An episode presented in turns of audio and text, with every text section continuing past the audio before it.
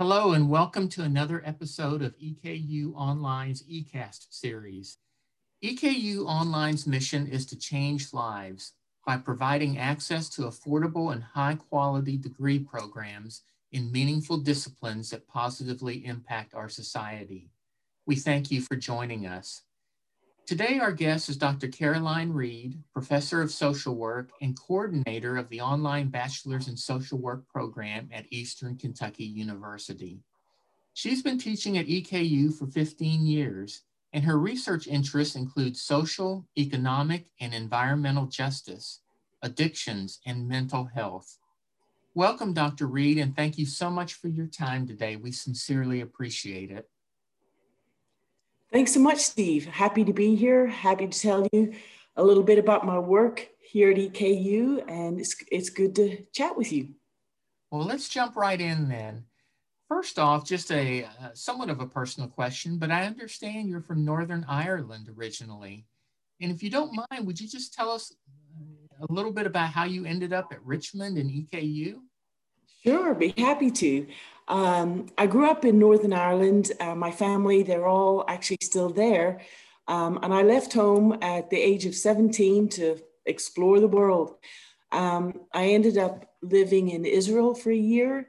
Uh, and whilst there, I met a group of students uh, from Berea College, and they were doing a service project there. So I learned all about Berea College.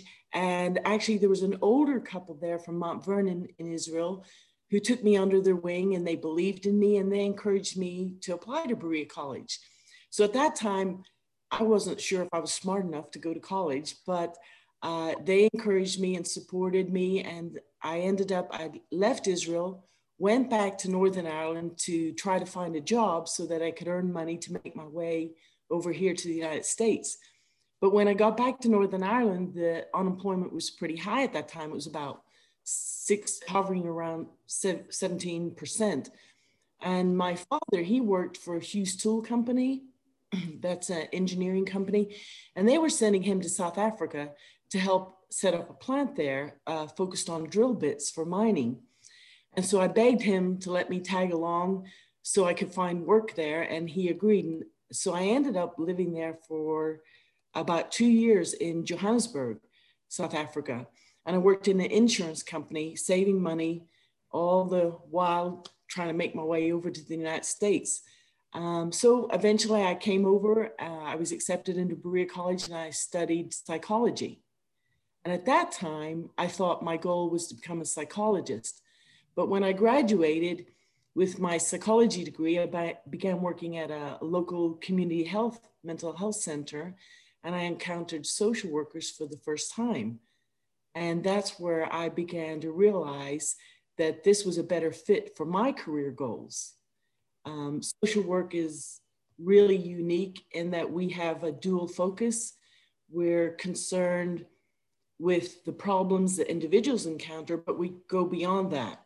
We care about larger social issues that sort of impinge on individuals and cause some of the problems that individuals are experiencing. In social work, we call that a micro macro focus. So I discovered social work was the best field for me because instead of sort of just putting band aids on the immediate situation and not looking at the bigger picture, we're just sort of spinning our wheels. And social workers have to have that dual focus of addressing the bigger problems in society as, as well as attending to those immediate uh, problems that folks are experiencing. So you ended up at Eastern through the social work program.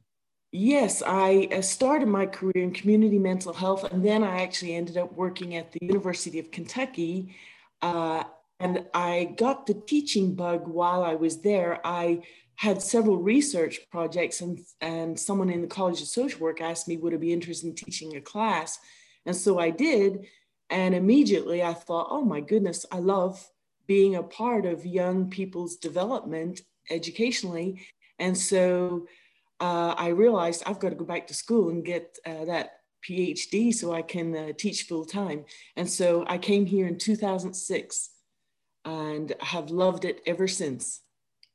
Well, it's a it's a fine institution, and uh, EKU is very fortunate to have you on board. Well, it, it is a really special place. I remember my day on campus. I have no sense of direction. I parked somewhere far away from my building, and I asked the lady, "Do you know how I can get to the Keith Building?" And she took the time to actually walk me to the building. And I, I knew from day one, this is going to be a great place to work. and it is. It is. Well, Dr. Reed, uh, please tell us a little bit about the social work programs here at EKU. How many sure. positions do we have, and what specific degree programs or certificates are offered online? Sure. We um, have both a face to face program and a fully online BSW program, and actually, faculty teach in both the BSW and the MSW programs. Um, it, that's really important for consistency. Uh, we also have a fully online MSW program, and that offers a variety of certificates that are completed in conjunction with the MSW degree.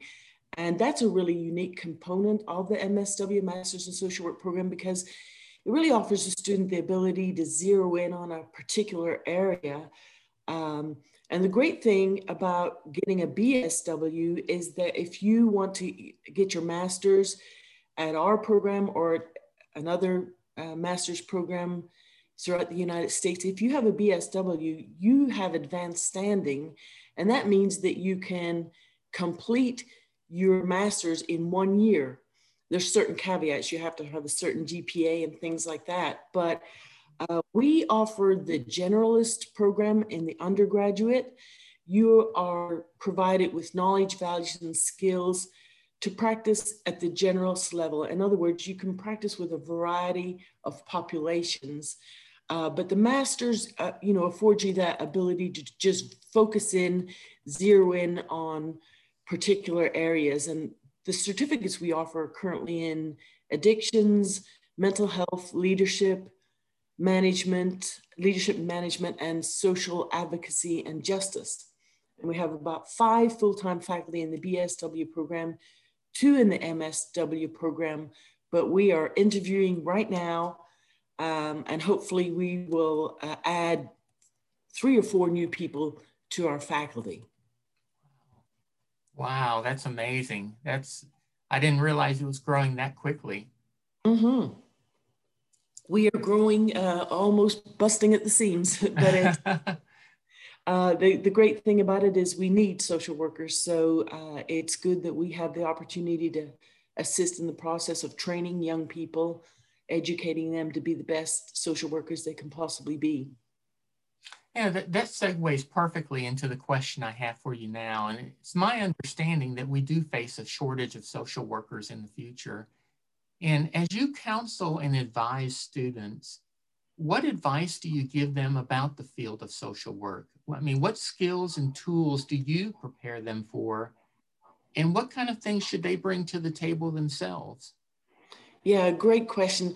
I always tell students, you know, your goal is to work yourself out of a job where, where people don't need us anymore. Uh, but the reality is, I think social workers will always be needed as long as the problems that we have in society are present. You know, in an ideal world, if social justice were present, we wouldn't need social workers. But the sad reality is, we need social workers probably more than ever. And uh, this is a really great field to get involved in if you want to make a difference in the lives of others. It's hard work, and we also call it heart work. Um, we need people who want to make a difference in the lives of others, who care uh, about people, who care about people's well being. And social workers can really make a difference. They can affect powerful change, not only with individuals, but also with society. You know, we talked about that dual focus one of the things uh, that we need to focus on are those larger social structures and issues that cause problems like racism, poverty, uh, unemployment. All of those things affect individuals. And so we have opportunities to be involved in both working to better society and to better individuals' lives. And you will find social workers employed in just about every area. You know, they can be case managers, they can work in hospice, family resource centers, childcare, medical social work, clinical social work, so, so many areas. And so I think uh, students need to come to us with that desire to help people. They need to care about social justice issues and care about human beings. But by itself, that's not enough. You can have a lot of compassion, a lot of love in your heart for other people, but you could actually be dangerous in helping people because you don't have the knowledge or the values or the skills to be competent in helping. And so that's the part that we offer. We teach you, we can't teach you how to care for people. And we can't teach you how to really have compassion, but we can teach you the knowledge, values, and skills to be successful in social work. Very good. I, am going to shift gears here just a little bit, Dr. Reed. You're known or you have a reputation of being a, an extremely good and solid online instructor, someone who spends a lot of time in the creation and teaching of your courses. What are some aspects of the online experience that you find particularly effective for students? I mean, is, is there a certain approach you use? to heighten and incite student engagement? Well, thank you for that compliment. Um, I really work hard at trying to establish a relationship with my students. And I do that uh, in my face to face classes, which is a lot easier to do. But I work really hard at trying to get my to know my students online. Um, I genuinely care about their success in my course but I need to let them know that I care about them. And so some of the things I do is like from the very first time they introduce themselves online or in person, I try to find some common ground or some interests uh, that we have in common, and I comment on that. And I let them know that I'm interested in them. Perhaps they have a dog, and I'll let them know I just got a puppy or something like that. Um, I try to reach out to every single student individually and comment on their introductions. And then around week three, I send an email to every single student individually and I ask them, How are you doing in the course? Um, I see that you're posting to discussion board doing well. Um, keep that up. Is there anything I can do to help you be more successful? And every time I do this in my classes, I hear back from probably 40 to 50%. I wish it were 100, but I hear back from about 40 to 50% of them um, commenting that, thank you so much for reaching out. You're the first person who's done that. And that surprised me because I always thought everybody does that. But apparently, not. So, so if anyone's listening and and you don't reach out to your students individual, please do it. I highly recommend it. Just a quick e- email. I mean, it means so much to students, and of course, it also uh, generates questions from students. You know, if they were perhaps reluctant to ask a question, this opens the door. Uh, so I think reaching out to students goes a really long way in forging a relationship with students and it gives them uh, an opportunity to just get back with you and ask questions. The other thing I, I do, and I'm quite religious about this, is I grade all of my assignments within 48 hours of the student's submission. And I hold this expectation to all of my wonderful facilitators. And they are really good about that. And I think students really appreciate this detailed feedback. Um, and I think their work improves as a result of it. I don't think this is something extra that I should be doing. It does take time, uh, but I think uh, we should all be doing this to, to just help forge that relationship with students. And uh, it, it does take time, but I think it pays off in the long run and it makes a difference for students. Very good. I, would like to move into the world of social work uh, a little bit and, and talk to you about some of the issues there. Um, social work fascinates me personally because it's the content and the context in which in which we live. And I noticed that much of your teaching load is comprised of what some would call difficult topics, such as addictions or crisis intervention mm-hmm. on drug use. And clearly, drug use and abuse is a rampant problem in our society today. And unfortunately, Kentucky has not escaped that. The latest figures I found were from 2018, and I'm sure there's more current ones. But in 2018, we lost nearly a thousand people to opioid overdose alone. Dr. Reed, how do we as a culture and as a society begin to deal with a problem of this magnitude? Wow, that's a big, powerful question and an important question. Um, the opioid epidemic specifically refers to the growing number of deaths and hospitalizations from opioids, uh, including prescriptions and illicit drugs. And so, in recent years, death rates from these drugs have just ramped up to over 40,000 a year. Um, I think I, I, read one statistic of about 115 uh, deaths a day across the, or, or, overdoses per day across the United States. Um, so it is a, a, huge problem. And to address this massive problem, I think we need to look at the situation holistically. Uh, treatment needs to be available and accessible. There is actually a lot of red tape uh, that clients have to go through from the minute they come forward and ask for help. And I think one of the things we need to do is remove those bureaucratic barriers to treatment. Um, one of the things we also need to do is reduce the stigma that is associated with substance use. Um, clients often feel ashamed for their substance use disorder, and that makes them reluctant to ask for help. So we need to educate and help reduce that stigma. We need to um, educate physicians and other treatment providers, including social workers, on the ability to assess and then to treat substance use disorder. Um, we have a better handle today on the availability of prescription drugs than we had before. And so we're not prescribing opioids to the extent that they were that we were in the 90s. Uh, I don't know if you know about KASPER. It's the our Kentucky's uh, drug monitoring, prescription drug monitoring program. And what that means is it disables users from doctor hopping and it holds physicians accountable uh, for the amount and the number of opioids prescribed. And so we've tightened this up a bit, but that's only a small piece of the puzzle. I think we need to look at the issue holistically and everyone needs to be involved across the community. I used to work with a fella Dr. Gil Friedel at the University of Kentucky, and he used to say that if the problems are in the community, the solutions are in the community. Um, some of the ways that we have tried to uh, deal with this problem is that we lock people up and put them in jail.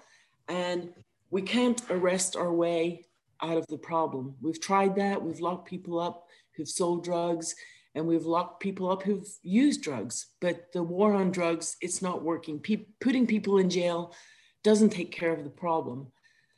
And on that note, prisons need to focus more on rehabilitation rather than punishment. Um, and we've tried to also treat our way out of addiction, and that is a part of it. Uh, we have to have more accessible treatment, especially in poverty stricken areas. And we've tried to educate our way out of it, and we need to do that too. And that is a part of it as well. We've got to do all of these things at the same time across the board and in every community, get everyone involved. Um, you know, the public needs to be involved because the public can put pressure uh, and influence on judges, prosecutors, law enforcement, medical community, education system. All of these entities are needed to sit around the table and address uh, the problems together. One of the things I used to be heavily involved in was in the area of prevention. And not a lot of people talk about prevention. And I think that's a travesty because we need to think about prevention. Um, there's not a lot of effort on preventing problems before they happen. And I think one of the things that we need to do to address the opioid problem is to prevent it in the first place. And that happens through education, through awareness, um, and by bringing, you know, key folks in the community to help spread uh, spread the epidemic. Um, let me tell you a little story I heard probably 20 years ago when I was working on my master's program, and it, I think it perfectly illustrates the fundamentals of prevention uh, and why it's important. There was a guy who was fishing down by the river, and he noticed that someone was drowning, and so he pulled them out and attempted to resuscitate them. And shortly afterwards, he noticed another person was in the river and he saved them too. And then he noticed another and another and another. And soon he was completely exhausted and realized he would not be able to save all of the drowning people. So he had a good idea. He went further upstream to find out why are all these people falling into the river? And of course, upon arriving upstream, he discovered a broken bridge was causing all of those people to fall into the river and end up drowning where he had been fishing. So obviously fi- uh, fixing that bridge at the top to stop them falling in uh, was where the work had to be done. And so social workers, I believe, need to be involved in working upstream, fixing the bridge and stop people drowning from the first in the first place. Um, it seems that in the field of social work, we are doing that. We're spending a lot of time fishing people out who've started to drown. But if we are attending to that dual focus, working with individuals and society, we should be spending equal time. And that means working also in prevention. Um, one of the problems with that, though, is there's not a lot of resources focused or devoted to prevention, but it really saves us money in the long run if we invest in this way. I think it was Benjamin Franklin that once said, an ounce of prevention is a pound of cure. So we need to put our resources uh, into preventing problems before we see them happening. That, that was a beautiful illustration because it really brings home um, the problem both as as personal problems, but also as a lot larger societal issue. So right that. Well, I'd like to ask you because really in our backyard of Eastern Kentucky University, so to speak, we have an opioid problem. And Dr. Brian Barnett, an MD, in a recent article in the Journal of the American Medical Association, referred to the opioid abusers in Eastern Kentucky as the quote unquote lost generation. What do you think he means by that phrase? and really, is there more we could and should be doing as a society to reach those people in Eastern Kentucky? Great question. I, I haven't actually read that article, but I imagine that he means because of the opioid abuse in the region, and in this region, we it has been historically been beset by poverty, unemployment, mental health problems, and now with the opioid epidemic, we have many children growing up without parents. And that poses a, a threat to the social and economic prosperity of Appalachia. Um, the, the opioid epidemic is not just a public health and public safety issue, it's an economic issue. It drains the region's resources, uh, human and financial, it ruins Appalachian families and communities. Um, today, we have more grandparents raising their grandchildren than ever before, largely fueled by the opioid crisis. Um, we've lost many parents to this crisis. And guess what? Grandparents are left to pick up the pieces. Uh, many of these grandparents are doing the very best they can, but here they are in their golden years supposedly time to slow down and relax. But here they are raising another family, and many of them are struggling financially uh, with basic things, um, including things like homework. Have you seen how we do adding and subtracting these days?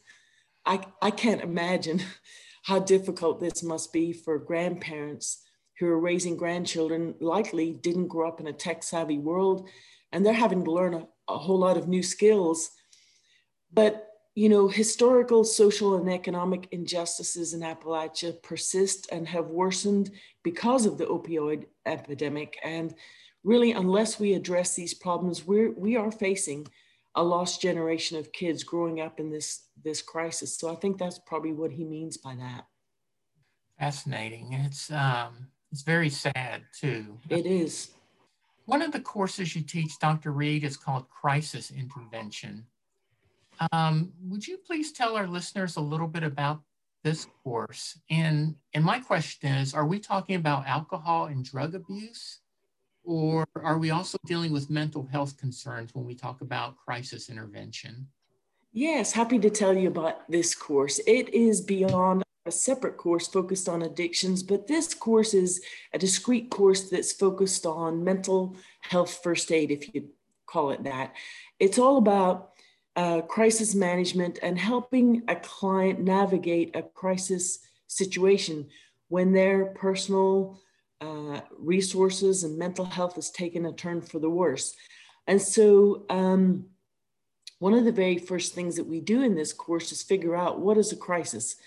I think uh, people use the term very loosely and say, oh, I'm having a crisis right now, when really they may be facing a difficult but not unsurmountable situation and the situation may be temporarily inconvenient but it's probably not a crisis and so one of the things we do first off is just help students understand what is a, a, crisis and we talk about the sort of trilogy definition of a crisis and that includes um, the precipitating event what happened um, the perception of that event from the client, you know, the subjective distress that comes from the perception of this event, and then the failure to cope.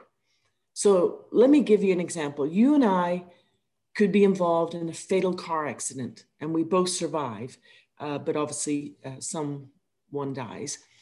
Uh, that would be the precipitating event.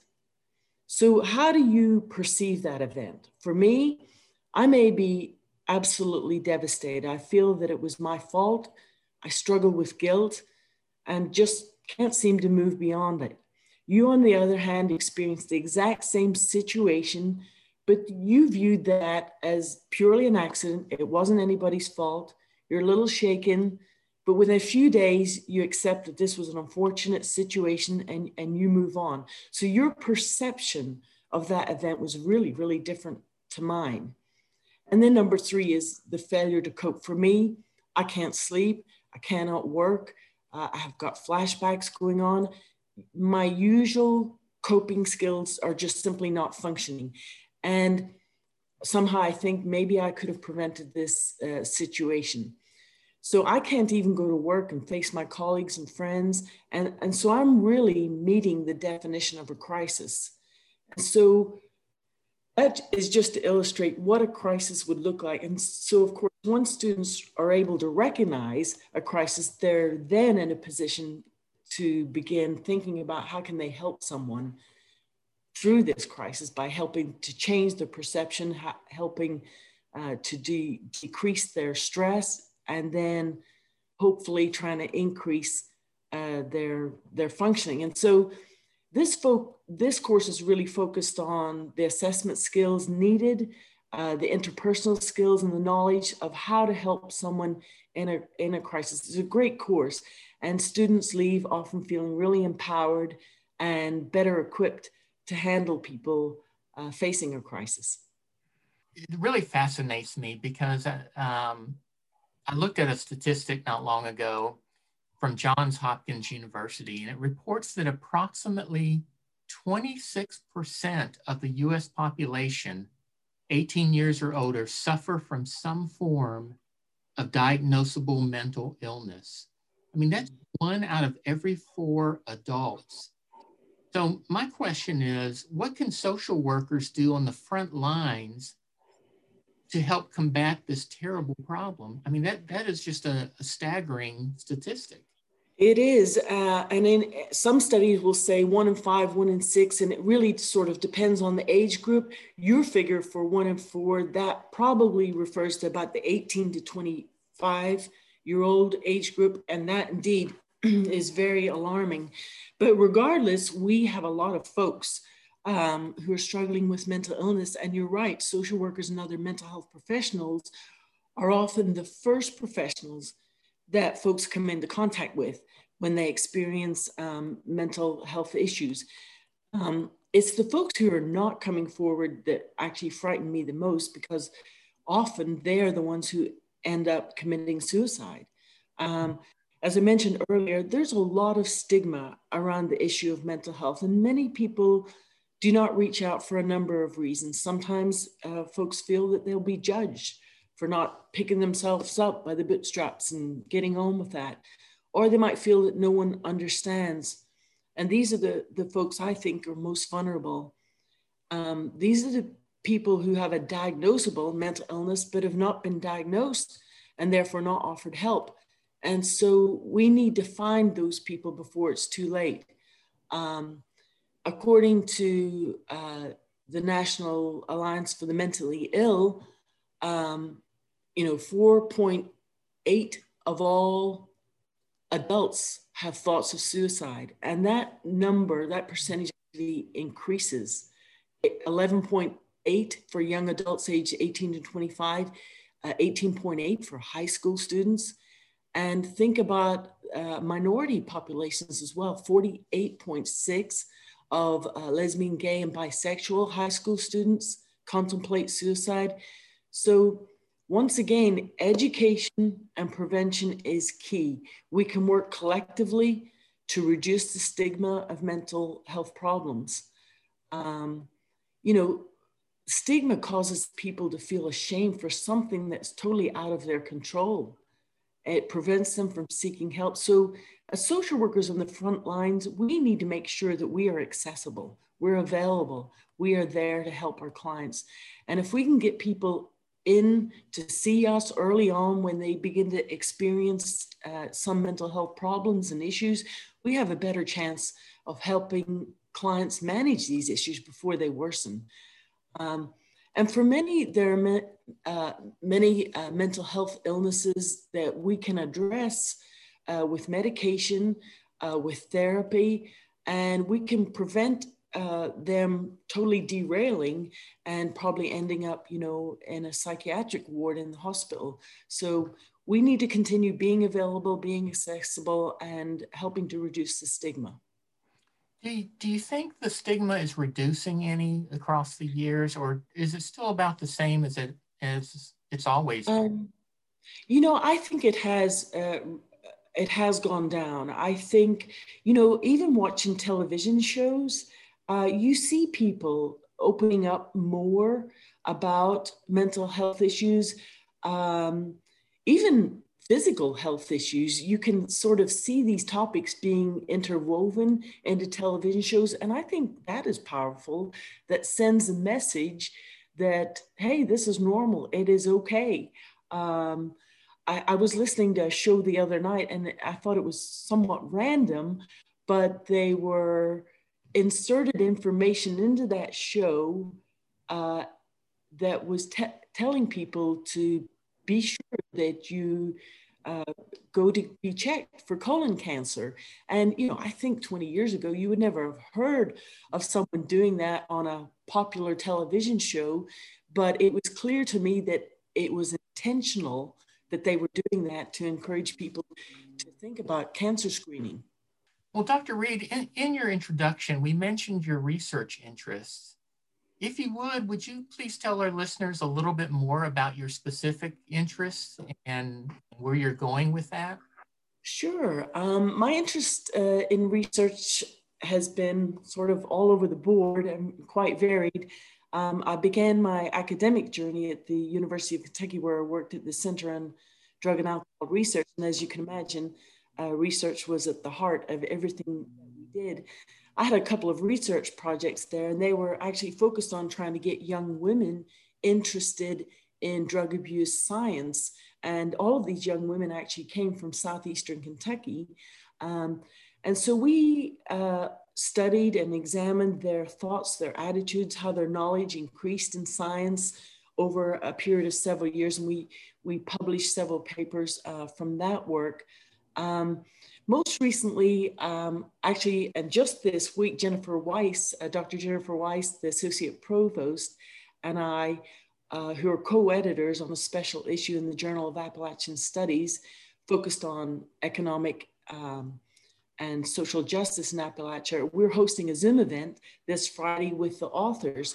And so that's been my most recent uh, research project. It has spanned over 10 years where we had a five year lecture series and we funded several smaller student faculty research projects. And it culminated in this special issue in the Journal of Appalachian Studies. So I'm really excited about that and excited to talk with the authors this week on it. Very good. Now, I suspect this next question will be um, uh, one that may be difficult to answer. I, my suspicion is you don't have a lot of spare time, Dr. Reed. It sounds like you're a very busy person. But if you would, would you share with our listeners a little bit about your personal interests, uh, the kinds of things that you you enjoy and like to do? Sure. Um, I actually love photography, and um, I, am very much an amateur, but I love taking pictures of nature, flowers, and things like that. Um, so I, I go out, take pictures of the sunset, I really enjoy that. Um, from the beginning of when the epidemic started, we've been sort of stuck inside, uh, I started painting uh, kindness rocks. And actually, uh, we distributed about 200 of them in my neighborhood around here. And I, I, it was sort of a clandestine operation where I did it at nighttime, so I didn't want anyone to know but people had those little ring cam cameras on their doorbells and so i was found out. Um, then people started asking me to paint these little rocks for them uh, and so i've been doing that and funnily enough uh, then a, a lady asked me to do one of her dogs and i didn't think i could do that because i was just doing little designs and things like that but I tried and I was surprised myself I could actually uh, do it. And so I've been actually painting dog portraits on a rock. Actually, I have one here I did of a fox. I don't know if you can see that. Can oh, you see that? Yes, yes. So uh, I do that for fun. And I most recently, as in two days ago, got a new puppy. Uh, she is a, uh, she's classified as a small standard uh, the name is a Moyen poodle or a Klein. They're not recognized here in the United States, but they're recognized in Europe. It's a fourth size of a poodle. And so I'm very excited to have her. Uh, I love puppies and love dogs. So it's good to have her. well, very good. Well, we, we've trying to wrap up here, Dr. Reed, and I, I, would just like to ask you, is there anything else you'd like to share with our listeners, something that I didn't cover or something else that you'd like to tell our students or if you are interested in social work please reach out to us. We we would love to chat with you uh, we'd love to explore with you if this would be a good fit for you. I think it's a fantastic career. I've been so happy to be a social worker and now an educator and i'm excited to share what i have learned over the years with a new generation of students. And uh, so it's just a pleasure to be in this field and great talking with you today Thanks for having me. Well, thank you so much for your time, Dr. Reed. It, it, has been a genuine pleasure speaking with you and getting to know you a little bit better and in discussing with you some really key societal problems that we need to be aware of and, and need to deal with. Uh, we thank you for your time and your work and your commitment to social work programs here at Eastern Kentucky University. Thank you again. Thanks so much, Steve.